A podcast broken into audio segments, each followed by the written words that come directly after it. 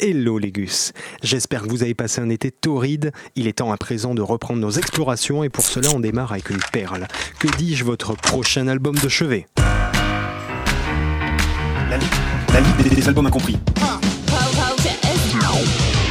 Aujourd'hui, une fois n'est pas coutume, vous allez apprendre des choses. Et oui, je sais, ça vous fait bizarre, mais il faut bien faire votre culture. Bon, bref, accueillons ce que je vous garde depuis longtemps au show. Le mythique et sous-estimé Surf's Up des Beach Boys sorti en 71. Tout d'abord, si vous pensez que les Beach Boys c'est comme le cochon, que tout est bon dedans, mettez-vous une claque, vous l'avez bien mérité. L'album du jour, le 17e studio tout de même, est génial, un témoignage unique, une perle pop, un équilibre atteint une seule fois dans la carrière du groupe, je m'explique il marque une transformation radicale complète. C'est en effet le disque où le lead passe des mains quasi exclusives de Brian Wilson à celles de son frère Carl. Existe l'univers délirant de Brian, les thèmes se veulent plus sociaux et politiques. Carl fait enfin ses débuts en tant que musicien solo, et Brian reste quand même présent hein, avec quatre titres crédités, dont une nouvelle compo, Till I Die, très joyeuse, on sent qu'il était au top une fois de plus.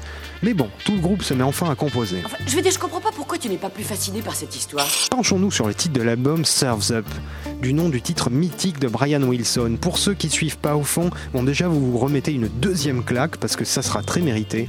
Serves Up donc.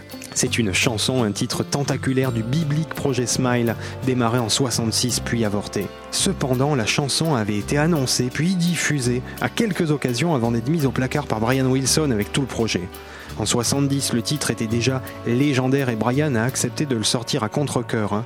de son propre aveu uniquement si on allait le forcer.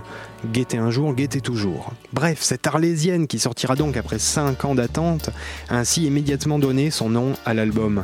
Ça montre bien encore à quel point Brian Wilson magnétise toujours l'âme du groupe en 71. Et pour terminer à propos de ce titre, hein, donc le Surf's Up de Surf's Up et non pas le Surf's Up de Smile, vous avez suivi, il n'y a aucun souci, cette première sortie officielle est composée des bandes de 66, additionnés des enregistrements supplémentaires de 71, où Brian a fini également le travail de compo. Mais il est remarquable de constater à quel point l'album, en dehors de ça, est équilibré et riche. En dehors de la période sous la coupe exclusive de Brian Wilson, c'est pour moi le plus grand et meilleur album des Beach Boys. Et comme vous le savez, j'ai toujours raison. On remarquera des changements au niveau du timbre de l'album, mais aussi sur le titre d'ouverture qui s'appelle Don't Go Near the Water. Don't go near the water. Don't you think it's sad? What's happened to the water? Our water's going bad. Et cette injonction de ne pas s'approcher de l'eau est aux antipodes du nom et du genre du groupe jusqu'à présent. Un peu à l'opposé hein, de la chanson justement Surf's Up qui elle est ironique, avec un titre purement trompeur puisqu'elle ne parle absolument pas de surf.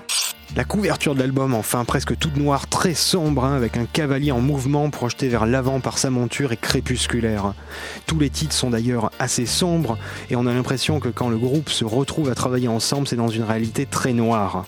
Dernière petite chose hein, quand même qui montre que Brian Wilson n'est plus aux commandes, l'album est sorti en quadriphonie, quatre voix donc, et en stéréo, du jamais vu quand on sait que Brian Wilson était et reste le plus grand défenseur du mono, étant sourd d'une oreille depuis qu'il est gosse, ça se comprend. Légus, vous l'aurez compris, Surf's Up est un album pas comme les autres, un faux ami qui se dérobe, s'apprivoise, un disque au confluent de l'histoire d'un groupe, mais surtout un monument de la musique. On se quitte sur un extrait de l'excellent Looking at Tomorrow, avec ce timbre très bizarre de l'album. Surtout gardez la et en attendant la semaine prochaine, retrouvez toute la ligue des albums incompris sur radiocampusparis.org, en stéréo bien sûr.